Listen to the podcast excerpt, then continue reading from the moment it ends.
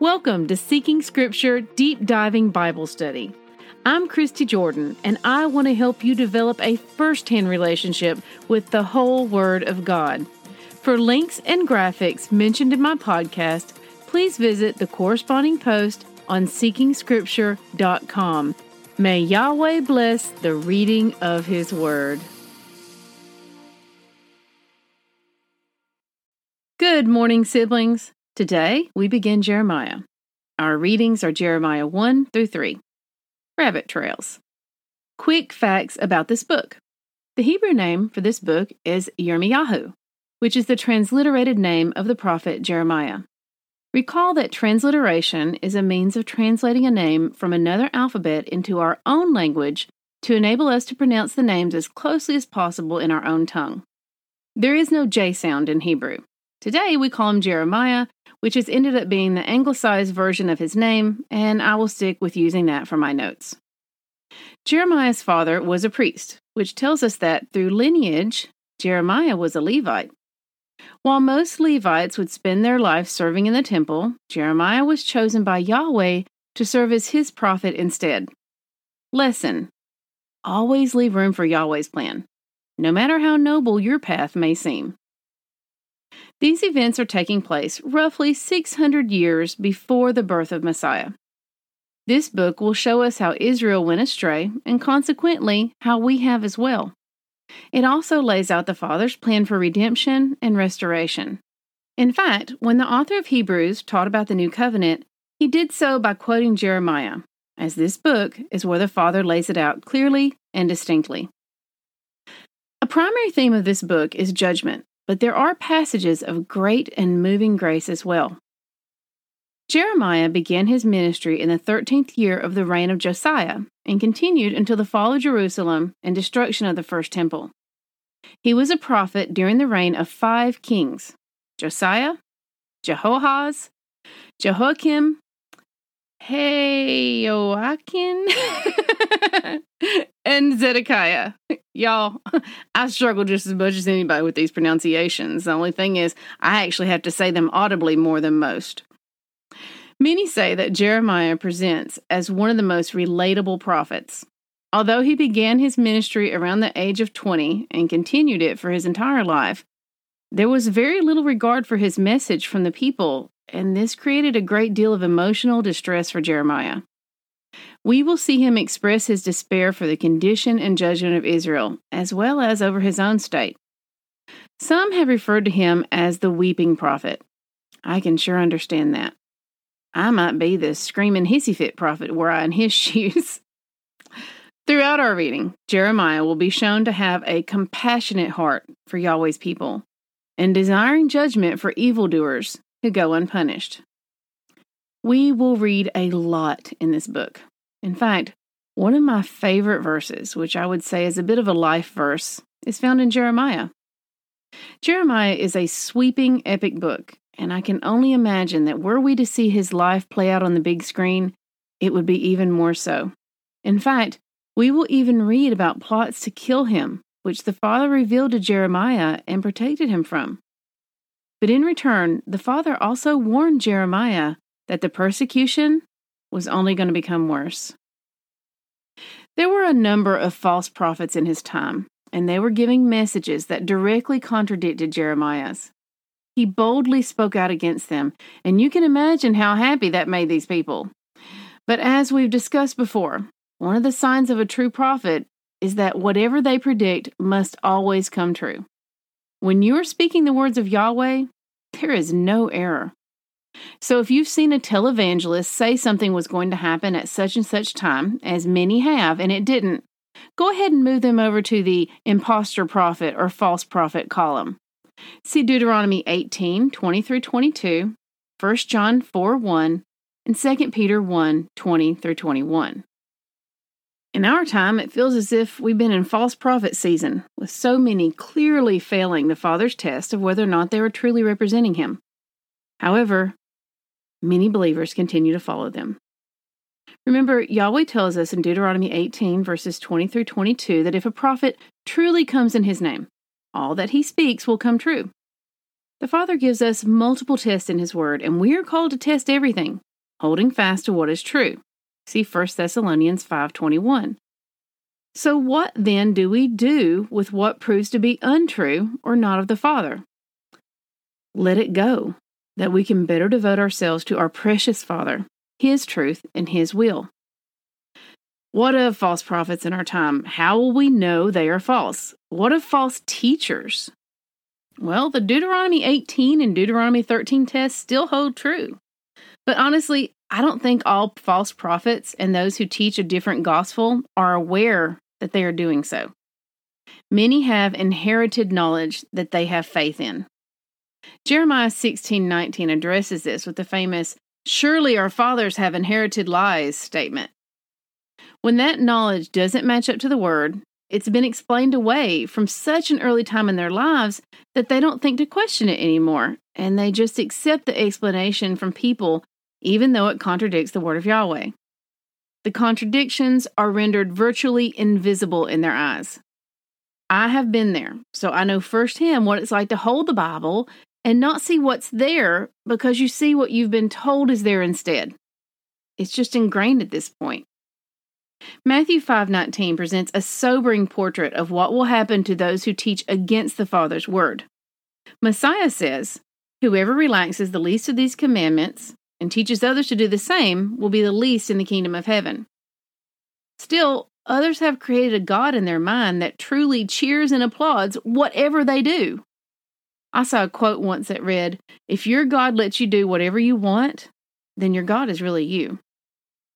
But once we set our hearts to know the word of Yahweh, and if we seek him directly, we will be able to recognize these things. It is at that point that the Holy Spirit steps in and guides us as our personal teacher. Check out Daniel 10:12. That was a big turning point verse for me. Remember, you won't recognize a counterfeit if you don't know the original. I have a picture of the t-shirt that I designed that says that in our notes below. Jeremiah 1. Right away, we are reminded in Jeremiah 1 5 that the Father has known us since before our time even began. This is a beautiful verse of affirmation and love by our eternal Father. Jeremiah 1 8 reminds us as well that we aren't to worry about our qualifications when the Father has called us. He will bridge the gap. In fact, as we've seen time and again, the Father has a pattern of calling those who feel inadequate unqualified, and are not seeking the roles of leadership he puts them in. Why?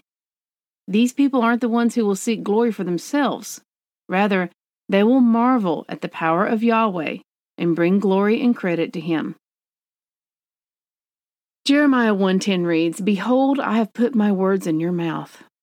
Imagine walking that closely with the Father that you know the words coming from your mouth are his. I love how the Father teaches Jeremiah what to expect from the visions he's planning on giving him. Jeremiah 1 11 through 19 appears to me to be a loving session where the Father shows Jeremiah how to use this new gift. Jeremiah 2 4 breaks my heart as I think of my own life and the lives of those I see in the world today on many levels. The Father is questioning Israel and why they've abandoned him. It reads, what wrong did your fathers find in me that they went far from me and went after worthlessness and became worthless? I think of Ecclesiastes 1:14, which reads, "I have seen all the things that are done under the sun. All of them are meaningless, a chasing after the wind." Even the priests from this time, equate them to pastors today, sinned against him in their handling of his law and the way they lived. See Jeremiah 2 8. This really kicked me in the gut in Jeremiah 2 7, where the Father accuses Israel of making their heritage an abomination. Wow. I think of our forefathers, both spiritual and genetic, the ones so long ago who walked with Yahweh, and then how generations have made that heritage an abomination, bringing down upon themselves generational curses as a result. And yet, the Father is still a bondage breaker to this day for anyone who would seek him. This is all driven home in Jeremiah 2:11 when Yahweh himself says, "But my people have changed their glory for that which does not profit. Be appalled, O heavens, at this. Be shocked. Be utterly desolate." I am. I am appalled, shocked, and utterly desolate at how little I settled for in my relationship with the Father all those years. In my happy little lukewarm life, wherein played church when I was younger, I meant to glorify Him, and yet I traded it for worldly trinkets and play acting. I loved the counterfeit, and I didn't think to seek the original. See 1 Corinthians 13 11.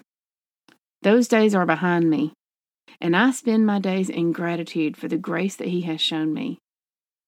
How many things do we cherish, strive for, and hold precious to us that are meaningless compared to the things we could be pursuing if we only followed the Father with that same energy?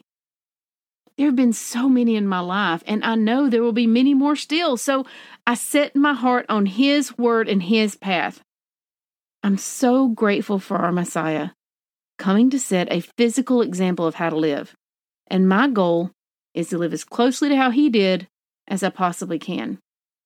When we do turn, when we do falter, when we do forget, we read in Jeremiah 2:17 the truth of us bringing this upon ourselves. The Father is here, ready, accessible, and His Word is before us. We simply have to open the book and set our hearts firmly on Him and no other. He has already freed us, but all too often we run back to the world. Jeremiah 2, verses 20 through 22 says, For long ago I broke your yoke and burst your bonds, but you said, I will not serve. Yes, on every high hill and under every green tree you bowed down like a whore. Yet I planted you a choice vine, wholly of pure seed. How then have you turned degenerate and become a wild vine? Though you washed yourself with lye and used much soap, the stain of your guilt is still before me, declares the Lord God. Redemption is still at hand, but first we must acknowledge our sin so that we can turn from it. But what is sin? What is the defining line that we are to determine sin by? Messiah tells us this in 1 John 3, verses 4 through 6. Everyone who makes a practice of sinning also practices lawlessness. Sin is lawlessness. You know that he appeared in order to take away our sins, and in him there is no sin. No one who abides in him keeps on sinning. No one who keeps on sinning has either seen him or known him. The Father has patiently, repetitively taught us how to live, and we will continue to see this already clear picture become even more so as we move forward in the Bible.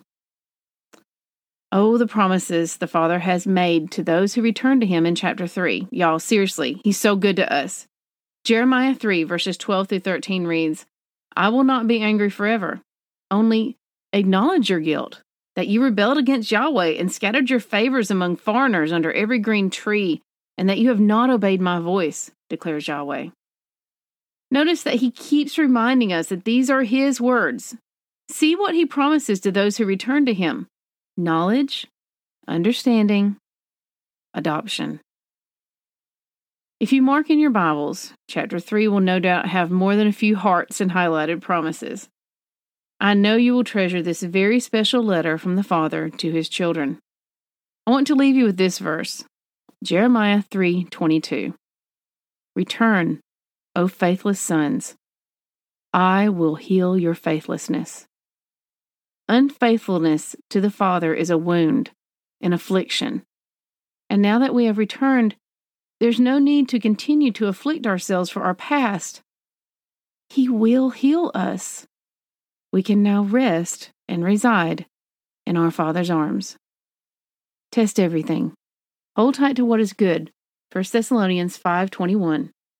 We are saved by grace alone. Obedience is not the root of our salvation, but it is the fruit. May Yahweh bless the reading of his word. I love y'all.